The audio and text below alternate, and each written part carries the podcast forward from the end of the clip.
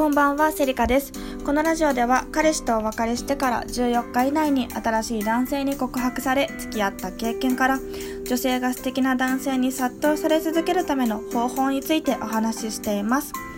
はい。第11回目となる今回の内容なんですけれどもちょっとあの雑談寄りになるというかあのモテない女と一緒にいるとモテなくなるということと私が周りの男友達と話していて勉強になったなということについてお話ししたいと思っております。そうあの第10回目もねあの異性の友達って大事なんだよということについてお話ししましたがあの私って異性の友達が多くてですね。で女性の友達ってあの本当に少ないんですよね。だってあのサクッと誘える女友達とか本当にいないですもん。あの親友は地元にはいますが東京にはいないので私が腹割って話せる子っていうのが本当に周りにいなくてですね。まああのそれは別に何も思わないんですけれども女の子と飲んだ方がまあそりゃ楽じゃないですか。お仕事の愚痴彼氏の愚痴も言えますしそりゃ楽なんですね。であの可愛い格好というかわざわざ寒い格好をしてスカートとか履かなくてもいいわけですしね。うんそりゃ私だってたまには女の子とワーキャー言いたい時もあるんですけれども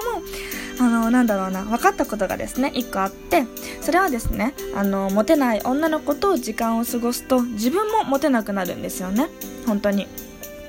だってご飯食べてる間の話って大体うちの彼氏がおごってくれないとか部屋が汚いとか、まあ、掃除してくれないとかそんなところですもんね。でモテない女の子っていうのは男性を下に見てるんですよね。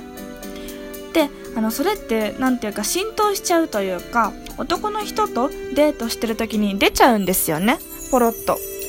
だから男の人はみたいなことが口から出ちゃうわけですよ。でからそういう風に慣れてしまうんですね。モテない女の子と会話ばかりしていると。でなので私はモテない女子と一緒にいるくらいなら男性と時間を共にした方が男性にもなれますしこれを伝えると男性は喜んでくれるのかとかですね。たくさん勉強になることがあるのでぜひですねあの異性の友達と連絡を取ってみてですね。まああの年が明けたら明けおめ LINE とかですか。そういうのを送ってみてサクッとご飯とか食べてきた方がまあいいと思いますけどね。そんな雑談でした。で2つ目のテーマなんですけれども私の男友達から聞いた職場の人とのコミュニケーションの取り方について教えてもらったのでそれについて少しお話ししようかと思っております。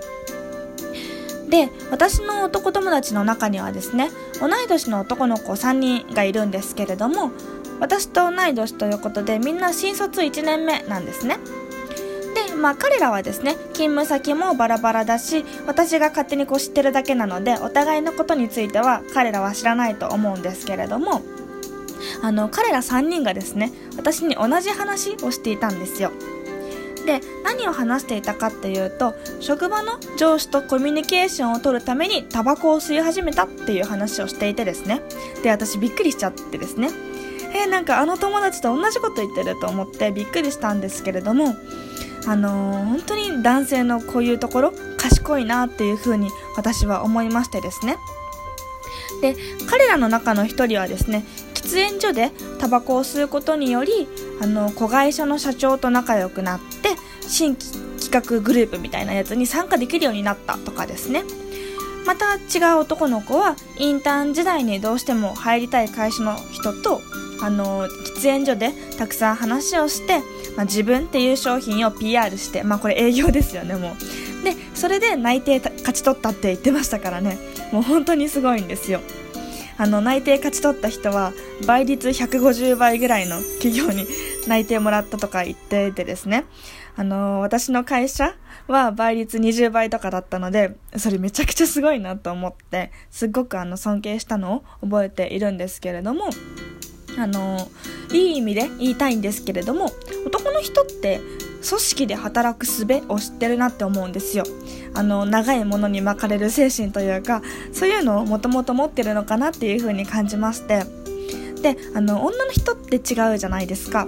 派閥があればそこでバトルし結構あの自分の意思でやることというか行動を決めてるんですけれども男性っていうのは本当にそこが違くてですね。まあもちろんあのそうじゃない方もいらっしゃるとは思うんですが組織でうまくやっていくための方法っていうのをきちんと掴んでるなっていう風に1年目の他の会社の同期を見ていて感じましたね。はい。であの彼ら3人って私には絶対タバコを勧めないんですよね。まああの当たり前っちゃ当たり前なんでしょうけど彼らはあ俺は最近吸うようになったけどセリちゃんは吸っちゃダメだよって言ってくれるんですね。あのセリちゃんって私のあだ名なんですがそうあの私をちゃんと女の子扱いしてくれてかつスマートにエスコートもしてくれるんですね。であの私一緒にいる女性も選びますが男性に関してもめちゃくちゃ選んでますからね。あの私を雑に扱うような男性がもしいたら絶対許さないですしその人とは一緒にいないようにしようとか考えるんですね。あもちろんあの雑に扱われるのは自分のせいでもあるのでそこは自分の魅力を出せてないってことで反省しますけどね。最近というかここ2年はそういう風に雑に扱われたな今みたいな舐められたなみたいなことは全然なくてですね。であの話を戻すと彼らの男としてのレベルっていうのが本当に高くてですね。あのいつも勉強させてもらってるんですよ。あの本当にありがたいなって感じがします。というわけであのこれを聞いている男性の方がですね、まあ、吸ってたらいいんですけれどもタバコって一つのコミュニケーションツールでもあるそうなので、まあ、禁煙者の方はですねなんだっけあのミリ数みたいなのが一番小さいタバコっていうのを今度買ってみてでそれで職場の方お仕事先の方ですねとコミュニケーションが取れるようになるのかっていうのをあの実験してみるのもいいかもしれないねっていうお話でした。であのどんなものをコミュニケーションツールとして使うかって本当に重要なので今度あの私がですね男性と、まあ、デートでお話をする時に絶対この話題は出すようにしているっていう話についてもあのお話ししようかと思いますそれでは今日はモテない人と一緒にいるとモテなくなるよっていうお話と私の周りの男友達から聞いた男性ならではのコミュニケーションツールについてのお話でした。また次回の配信をお楽しみにお待ちください。ありがとうございました。